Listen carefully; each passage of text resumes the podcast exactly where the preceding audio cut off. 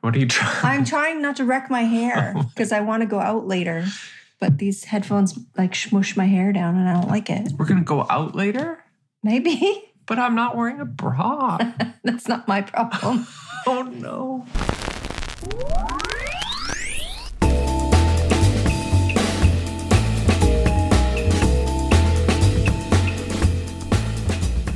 I'm Jerry Kramer. I'm a trans woman, and my pronouns are she, her.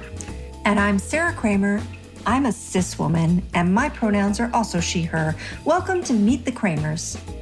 We have been getting so many messages from people on Instagram and through our email at info at meetthekramers.net about our listeners trying jumping jacks as a way to sort of kick their anxiety or their panic mode out of their body.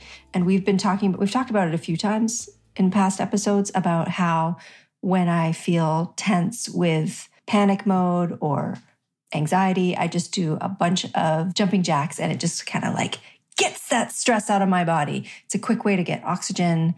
And also, I feel like a goofball when I do it, so I laugh. Anyway, we've been getting tons of messages and lots of um, feedback from everybody doing their jumping jacks, and it's making people feel better, and that makes me feel amazing. In other news, I got Botox, but not in my face. But also in your face. Well, my jaw. Because if you listen to episode two, you know that I was hit in the face with the butt of a gun during a robbery when I was down in New Orleans. Go back and listen if you want the details. Um, so, my dentist had suggested that I get Botox in my jaw to help with clenching and with pain, but uh, Botox through the dentist you have to pay for. So I asked my GP if it was possible to get it covered by medical. So he sent me to a neurologist and I was a good candidate for it. So I went in, he stuck needles all along my mandible into my masseter muscle to help them relax. And he also took the needle and put it around the back of my ear.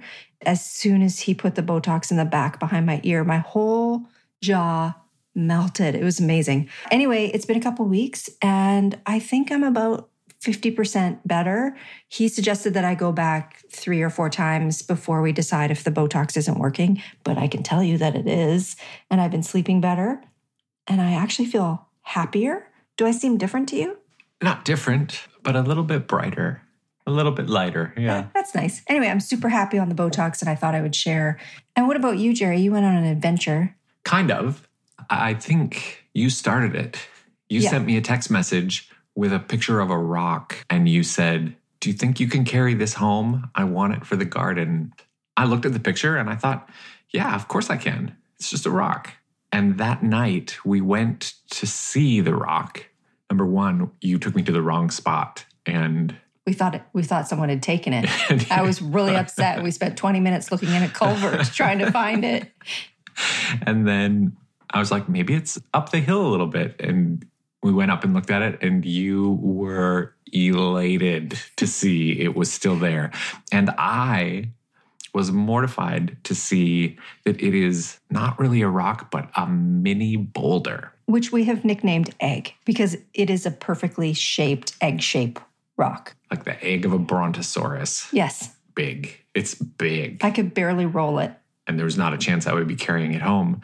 So I suggested we walk down to the house, get the car, and come back. And we did, but we got chased by the security guard. But then the next day, coming home from work, as I was driving up the hill, I thought, well, 7 p.m. is too early for a security guard, but it's also kind of dark. And this is a perfect time to steal an egg. and I wrapped egg in a blanket so that I could lift her Oh, egg. and then hobble walked back to the car, put her in the car, put a seatbelt on her, and then drove her home. It's really cute. Jerry is very proud of herself for bringing egg home.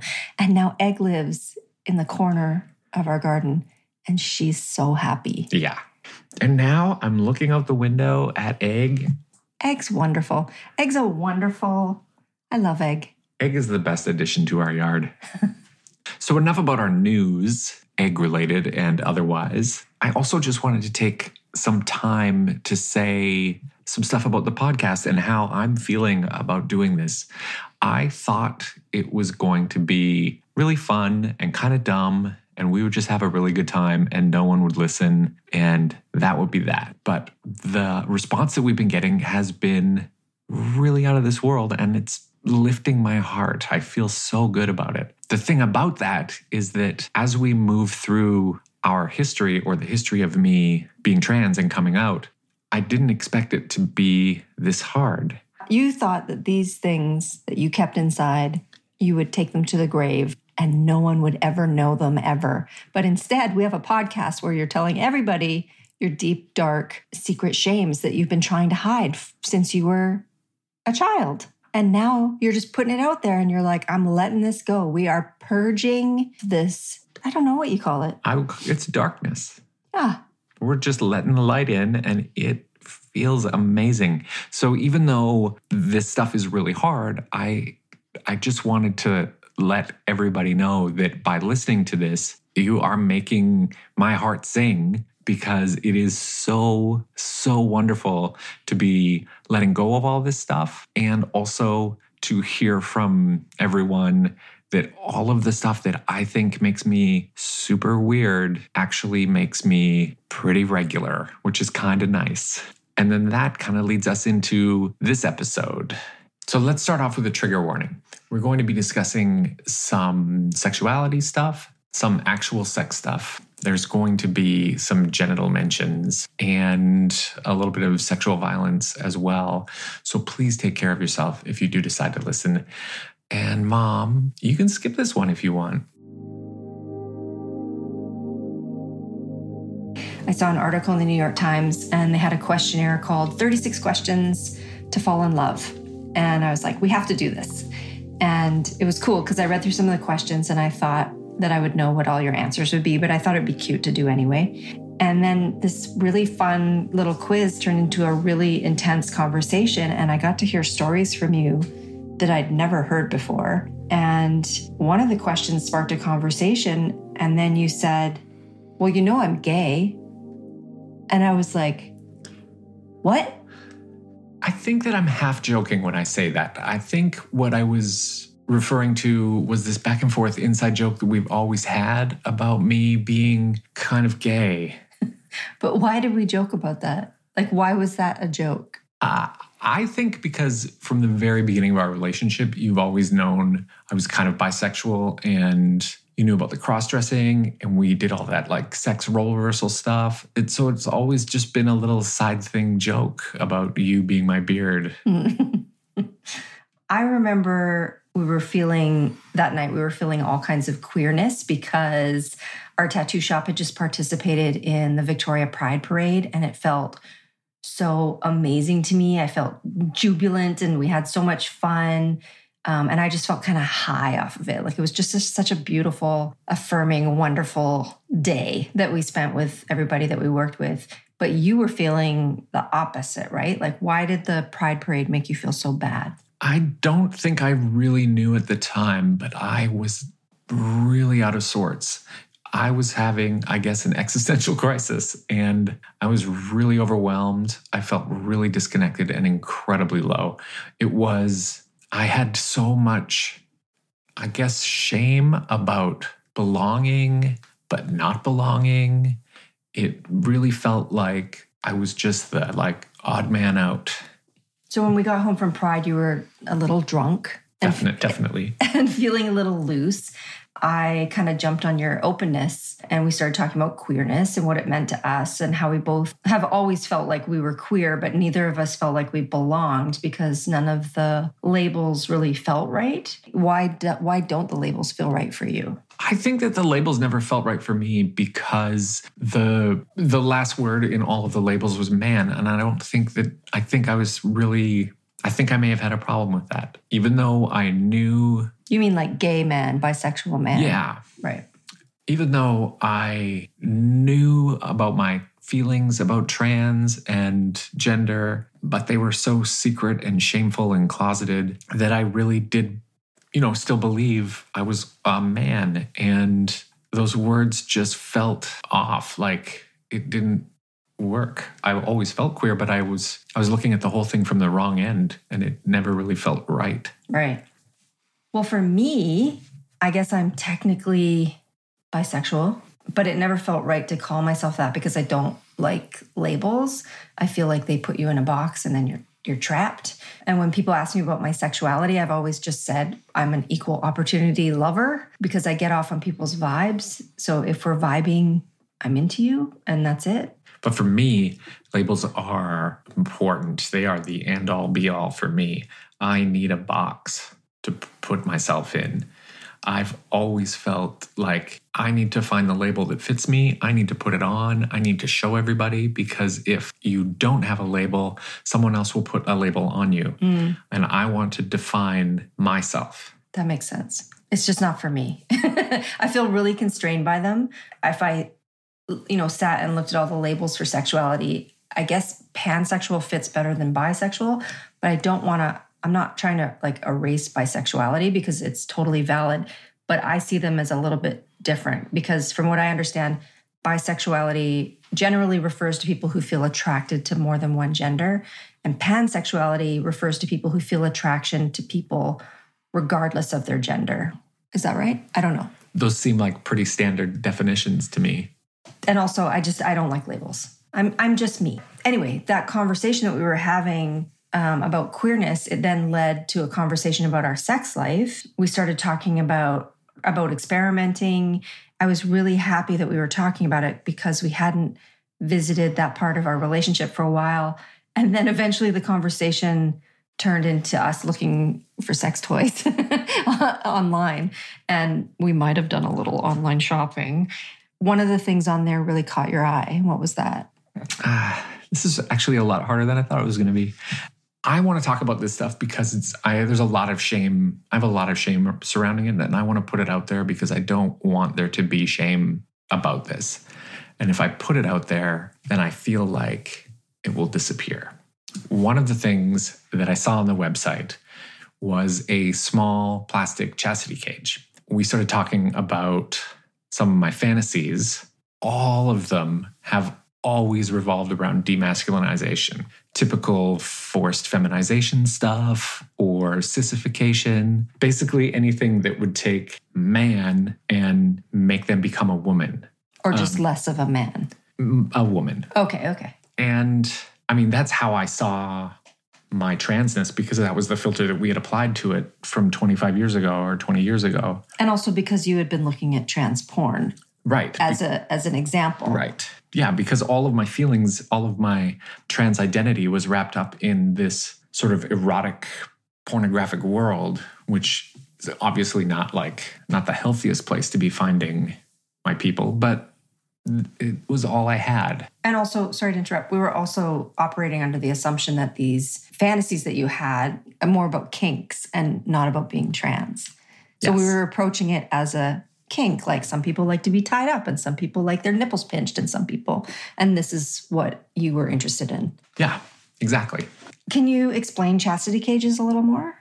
A chastity cage is basically a small tube and a ring that locks around your penis and testicles and prevents you from getting an erection. There, there was something about the, the denial of the penis that is so I'm I'm probably going to be using the wrong terminology for this, but it was to me it was so feminizing, I guess, to me to to have my penis taken away. This my entire source of power. So right, you, and we were locking it away in a yeah, cage. And you put it on. You weren't you, allowed to use it. And you put a lock on it and you hand the key to your partner. So it's something that you don't even have control over anymore. Right. I didn't wear it all the time. I don't know how dangerous that is. So, I mean, if you do want to do that kind of stuff, like definitely do some research. I did a lot, but I didn't do enough to say that I know that it's perfectly safe. Uh, I have a lot of shame talking about this. I think probably because of my upbringing, because I was moving through my life thinking that I was just a regular heterosexual cisgendered man. But I really think it's important to talk about it because I really think queer sex is amazing.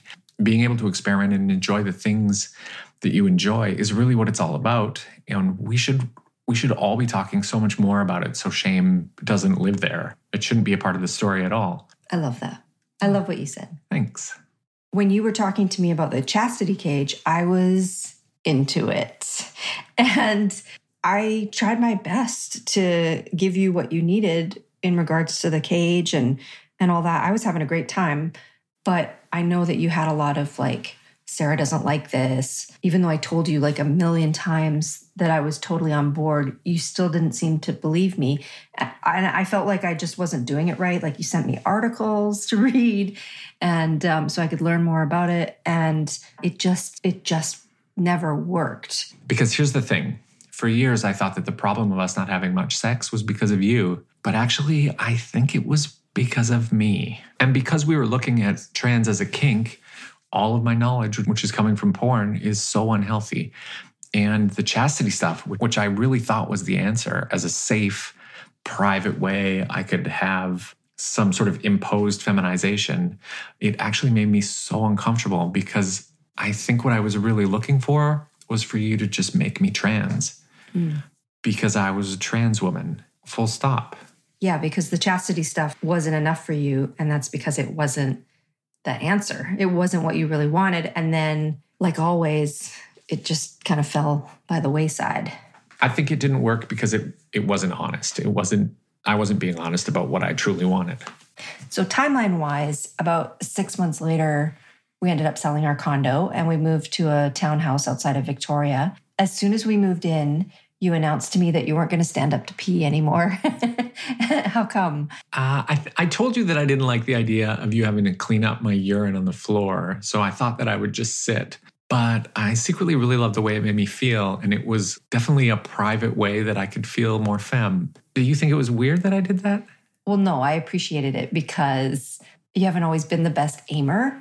and I'm the cleaner of the bathroom. So I appreciated it. And, and also, I guess around that time, I started shaving my armpits as well. I feel like I, I want to be really clear about this. There was no part of me that was actively trying to be more femme. These were just small ideas that occurred to me, and they seemed like this should this would just be cleaner if I did this. But how can that be true that you didn't realize that these were sort of more femme you never thought i'm just going to do this and then i get to i get to do like you really were just in so much denial. It never dawned on me. I love shaving my armpits. It it feels so good for me. Um i i mean on some level i must probably associate it with feminist but i don't feel like i do and when I was doing it back then, I was open about it with everybody. I never, I didn't deny it or say, you know, it was just like, oh, you know, this is what I do. Lots of men shave their armpits. Sure. And lots of women don't shave their armpits. Sure. They're just really funny little yeah details. It, it's just the hindsight stuff. Yeah. What started to happen, like we moved into this house and we loved it, we were happy, but then a few cracks in the foundation started to happen in you, not the house. One was that you went on a motorcycle trip with your best friend. You do you you both go on this trip every year. And every year you have the best time ever. But this time, I know you really struggled. It just was off. Everything felt off. I felt off. I think leading up to it that summer, I'd been researching bisexuality and I was just trying to find out some more stuff about myself. And I had read something that said that closeted queer people have a really hard time connecting. And I was really applying this magnifying glass to like everything about my life. And I realized I wasn't connected to anything. It definitely wasn't anything that Jay was doing. He was just being Jay. It just felt like I was kind of falling apart. This carefully crafted persona was not going to withstand the scrutiny. You know, someone like my one of my very best friends, I've known Jay almost as long as I've known you.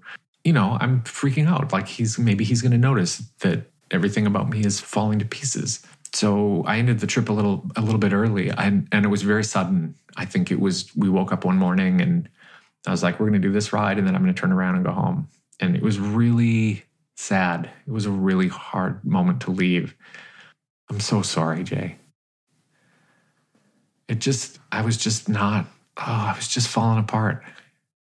You guys talk a lot about gender politics on previous road trips. Yes. And so then you here you are on this road trip, and you know you're probably going to talk about gender politics again, but your facade is cracking. You don't want to talk about gender politics because I feel like you were afraid you were going to say something like, I think I'm trans. And then what would happen? You were still trying to keep it all inside. Yeah.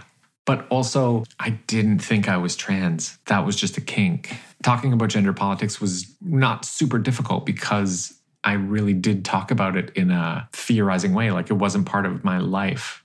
I didn't recognize it as part of my life. But the bisexuality stuff from previously in the summer had just really kind of started to fuck with me a little bit.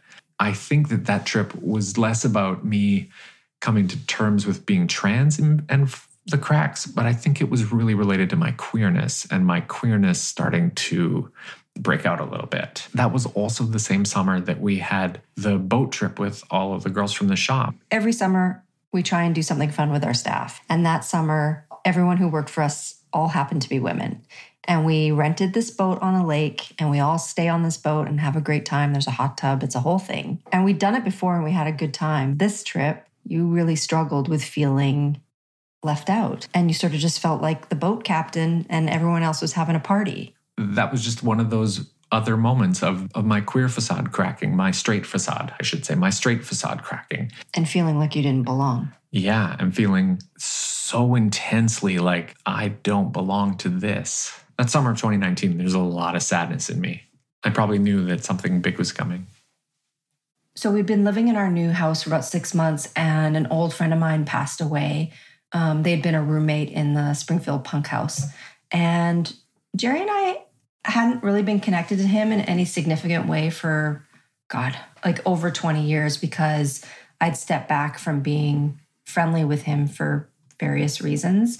I did briefly reconnect with him a few years ago when he was trying to be sober, but then um, unfortunately I had to cut him off again. When he died, it was a shock, but it was also not a surprise because he'd been a lifelong addict. And suddenly, with his passing, I was in touch with all of our old friends from the Springfield house, and I started to help organize the memorial service because I live in Victoria and many of them were from out of town. So it was easier for me to help, I guess. I don't know. That's and that's also who you are. And that's who I am. Sarah Solutions. Sarah, you need something done, you ask me to do it. I had a trip planned to see other friends. And so I jetted off for that. And, you know, normally seeing old friends is a lot of fun. But out of nowhere, the trip suddenly went off the rails because of a bunch of bullshit with an old friend of mine who got me so triggered and spun out that I was right back to like full 24 hours a day panic mode. And no matter how careful or gentle I was with our conversations, uh, they just kept going sideways. And that whole trip was an exercise in trying not to bite these poison hooks that they kept throwing at me. I didn't want to spin out, and it took all of my energy to survive what was happening. And it was a nightmare, to be honest. And it got so bad that I packed my bag and I moved to a hotel so I could get some space and try and get myself calm and grounded. But it was really impossible because I was so activated. I actually almost flew home early because I was just so over the drama, but a friend of mine uh, convinced me to stay. And honestly, I was hoping that there'd be like a window of opportunity so we could find a way to work things out before I left, but it never really was resolved. That trip uh, like just broke my spirit and my compassion meter had been bludgeoned and I was just really fucked up when I came home. I was not moving through the world like our little Jerry and Sarah world as my best self. And as soon as I got off the flight, I had to hit the ground running because I had a memorial to help organize. And then we had friends coming into town for the funeral, and we had people staying with us. And it was just, I just, I wasn't, I, I just wasn't my best self. And as sad as the reason was that we were all together again, it was also like a really beautiful family reunion for me, as well as being super overwhelming. There was a lot of mixed emotions. Um, I'd had a complicated relationship with the person who had passed away. I mean, there's a reason why he wasn't my close friend for a long time, but it doesn't mean that I didn't care about him, you know? But the hardest part for me was that you were like a ghost, Jerry. Like I kept trying to pull you into conversations or just like be with me or just be beside me. But I, I felt like even when you were beside me, I was all alone. And I, I wish that that had been the only time that I'd ever felt like that with you. But there's been this running theme over the years where I would say, like, where are you? Because I would feel like I was sitting beside a ghost. Like I could see you, but the emotional connection wasn't there. And at the memorial, it was so obvious that you were uncomfortable. and not like shy or nervous. It was just like so visibly uncomfortable in your body. Because I was. I think we had been talking about my lack of presence that whole week. Even the people who were staying with us were talking about how weird I was being. You guys would would reminisce a bit and then be like, "Right, remember that?" And I kept saying, "I was not a part of this past that you were all talking about." And everyone, even you, kept saying, Yes, of course you were. You were there. You were there when this happened. You were right there when that happened. You were you were like sitting at the table when we were doing this thing. And and I was. I was physically there when it all happened because I lived in the building. What no one was hearing that, that I was saying that whole week was that even though that I was physically in those spaces and I was my body was involved in those memories for you. I was not a part of those relationships because for me, there was no connection. So, sure, I was at that party with everybody, but nobody was talking to me because nobody was friends with me. I was your boyfriend. I was just there. I don't know why. Probably because I'm trans and queer and super closeted at that time. Mm-hmm. there just was nothing there was no connections being made with me besides small talk. So I wasn't there. But I want to ask you because I know that the friends that were staying with us have different have a different version of that. They have a version where they were friends with you and they were close to you. And so is it possible that there's two sides? They were having a relationship with you, but they weren't having a real relationship with you because you weren't showing your true self. The hard part during the memorial is that no one was hearing my side. Right. Everyone was denying my truth about it. Right. And it's totally possible that we all had different experiences because we all do.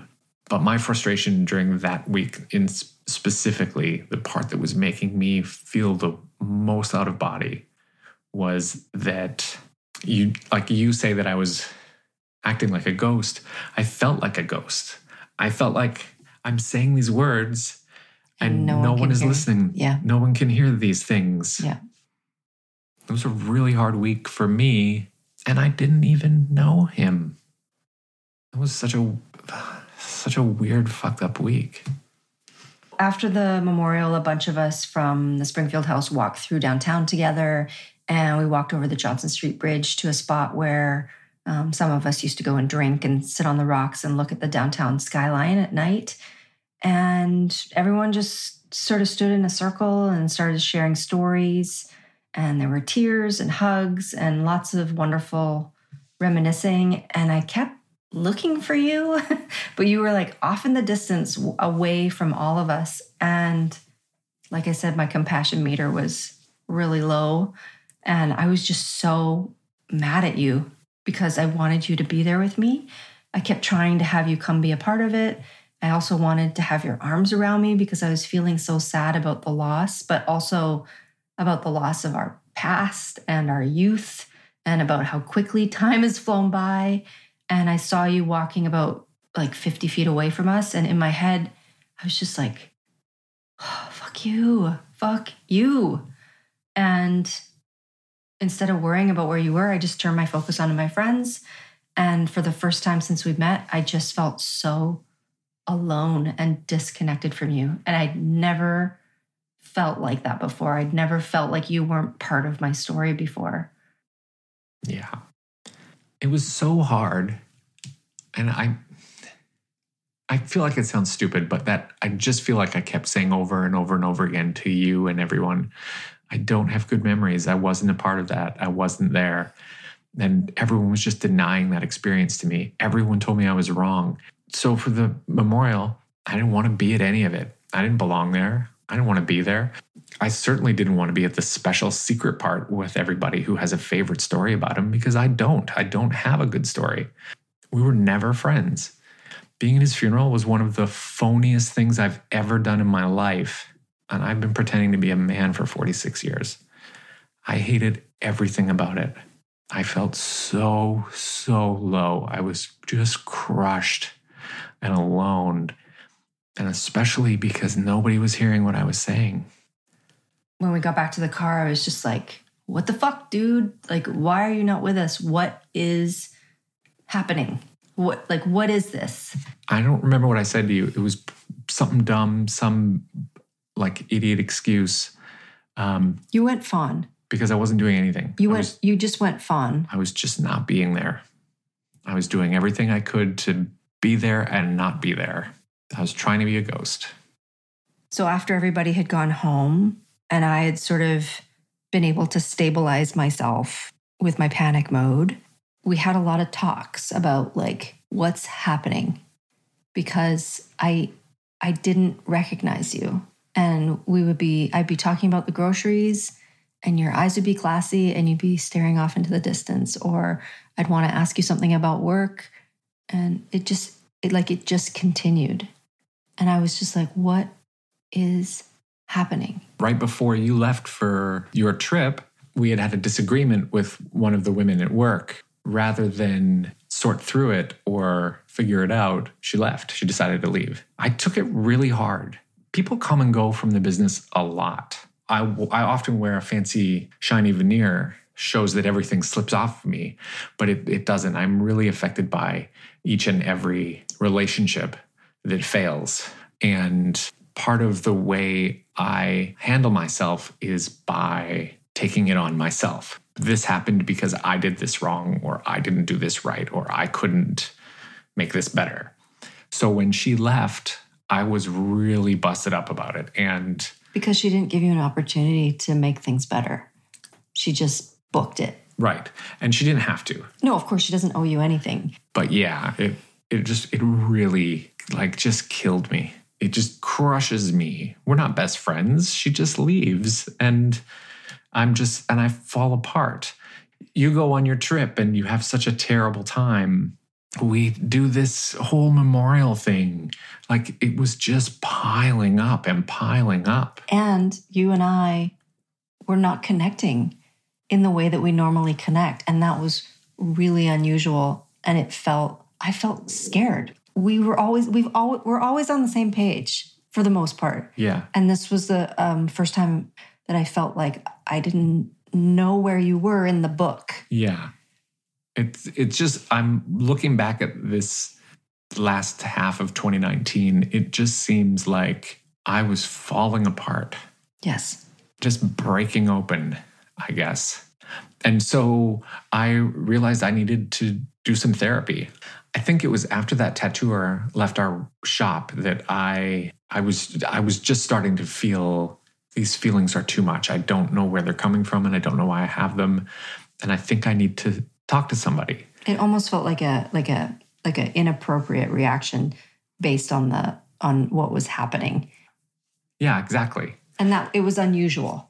Right. Because as a business owner, people quit all the time. Happens all the time. Probably going to happen this year. not a big deal. People move on. Tattooing is a very nomadic business. It just was killing me, and I didn't know why. I think I told you that I needed to see somebody, or I thought that I should see somebody. You said that was a good idea yes. because these feelings were overwhelming and I didn't think I was handling them anymore. And it's funny, but my therapy sessions kind of went like session one, hey, I'm full of rage.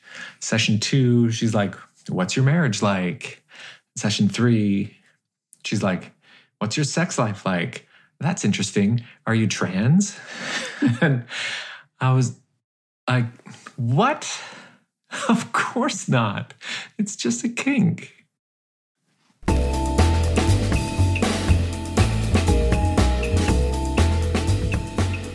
Sound engineering for this episode by Gavin Stacy. Thanks, Gavin. We appreciate you. This episode brought to you by Walter. Do you wish you had more dog photos in your Instagram feed? Have you ever thought about what a four pound Chihuahua's daily life is like? Well, you're in luck. Follow Walter Kramer the Chi on Instagram for some daily joy. Not only will his photos and videos make your heart sing, but if you leave a comment, this snarky little chihuahua will probably answer you back in all caps. Follow Walter Kramer the Chi on Instagram. And thanks for listening. See you next time.